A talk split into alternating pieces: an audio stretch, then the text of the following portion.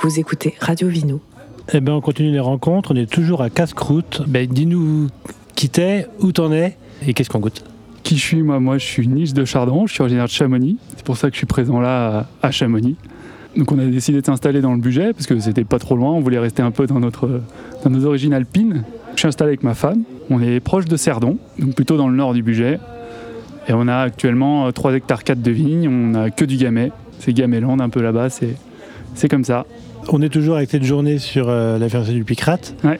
Et on s'est croisés et, tu es membre de l'assaut et tu n'as pas de vin à présenter parce que tu as fait ta première récolte. C'est ça. Cette année. Le vin est en cours. Donc en vrai, comment t'es arrivé à te retrouver dans le budget? Moi c'est une reconversion, j'ai fait ça depuis pas longtemps. Je me suis installé l'année dernière en novembre l'année dernière. Donc effectivement, c'est ma première récolte. Et euh, comment je suis arrivé dans le budget? Un peu par hasard. Euh, cherchais assez large dans le massif alpin, du Jura à, un peu la Drôme. Et, euh, et, je suis tombé un peu amoureux de là-bas.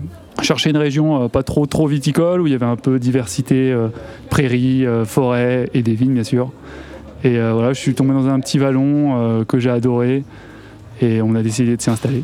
Qu'est-ce qui fait qu'on a envie de devenir vigneron et vigneronne en 2022 Quand on entend les infos, quand on entend les retours d'expérience de, de vignerons vigneronnes eh ben, on a envie d'être dehors, on a envie de travailler la terre, on a envie de bosser avec les plantes, avec le vivant. Voilà, c'est des choses assez simples euh, qui attirent beaucoup de gens, mais euh, ah, moi, euh, c'est pour ça que j'y suis allé. Ça fait pas peur? Bah, si, si, forcément, mais moi, j'ai toujours eu une part un peu d'insouciance, donc j'avais pas peur avant, j'ai pris peur pendant plutôt. Quand on vient de Chamonix, c'est pas plus simple de trouver des vignes en Savoie J'aimais le côté budget qui était un peu plus accessible, un peu en plus en développement. Et voilà, ça s'est fait comme ça. Ça s'est fait aussi un peu par l'opportunité. Je cherchais un peu large et voilà, ça s'est fait comme ça. Donc ta vision de ta vigne, c'est quoi? Moi, je cherche à, comme je dis des fois à mes proches, je cultive pas trop la vigne, j'essaie plutôt de cultiver le vallon dans lequel se trouve ma vigne. J'essaie d'avoir une pensée un peu globale. Euh, c'est pour ça qu'on, comme beaucoup d'autres, mais euh, je me suis tourné vers l'agroforesterie, vers l'agroécologie. C'est comme ça qu'on essaie de conduire nos vignes. Euh, tous les ans, on implante des arbres, on essaye voilà, d'avoir des couverts partout de ne pas travailler le sol. C'est des choses qu'on dit un peu à la mode, mais on, nous on y croit dur comme fer et, et c'est vers ça qu'on veut se tourner. Et ta vision du vin? Bah, On essaye de faire nature, pour l'instant ça se passe bien. On va voir comment ça évolue, mais le, but c'est de faire sans intrants, sans sulfite et d'avoir des, des, vins, des vins vivants. quoi. C'était quoi les, les, expériences les plus intéressantes là, sur cette première année? Ou les découvertes ou les confrontations? C'était surtout en cave, c'est là où j'avais le moins d'expérience. Même si on bosse des fois chez d'autres vignerons, c'est eux qui prennent un peu les décisions, on les voit faire, on a l'impression de savoir.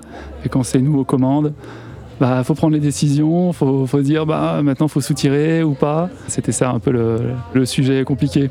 Et les plus belles surprises de travailler dans un environnement pareil. C'était d'être dehors tout le temps, le ce calme, d'être dans les vignes et l'accueil. Et c'était incroyable, l'accueil dans, des régions comme ça. On pense que c'est des, paysans un peu fermés. Et non, pas du tout. On, a accueilli à bras ouverts, on est vachement aidé. Même avec d'autres modes de culture, les gens ne sont pas rebutés par le fait qu'on arrive un peu néo-vigneron. Euh, et ça, c'était vraiment chouette. Tu nous as mis une petite bouteille là Oui, effectivement. Qui pas bah, ton vin parce qu'on n'a pas, pas ton vin. Effectivement, je suis allé voir les copains. Donc là, c'est le vignoble Pèlerin qui m'a gentiment donné une bouteille de. Ça s'appelle Fusette. C'est un assemblage d'aligoté, sauvignon blanc et roussanne. Et si tu étais venu avec un tiré de cuve, un brut de cuve là, que tu aurais pris dans, ton vin, on aurait goûté quoi là? Bah, Le seul vin qui a fini de fermenter pour l'instant, c'est un gamay qu'on a mis en fût dans des gros fûts de 600 litres. Ça aurait été le seul vin euh, à peu près euh, potable à boire pour l'instant. Il ressemble à quoi? Il n'est pas trop fort en alcool. On a essayé de quand même faire un truc euh, un peu structuré pour qu'il puisse faire un élevage assez long en, en fût. On a des côtés un peu épicés, c'est assez sympa pour l'instant, mais bon, c'est c'est encore jeune, ça mérite. on aimerait bien le faire attendre au moins un an dans les fûts. Il voilà, être un peu patient. Donc on reprendra la fameuse question de 2023. Oui, en 2023. Ouais, 2023. Et puis merci pour cette dégustation. Euh, Avec plaisir, merci interprétée. Et puis longue vie. Alors il y a un nom de domaine ou il n'y a pas de nom de domaine? Oui, c'est le domaine du Cré.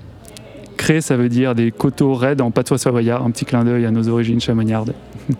Eh bien, longue vie au domaine et impatient de goûter ces vins. Nous aussi. Merci à toi. Merci, à vous deux.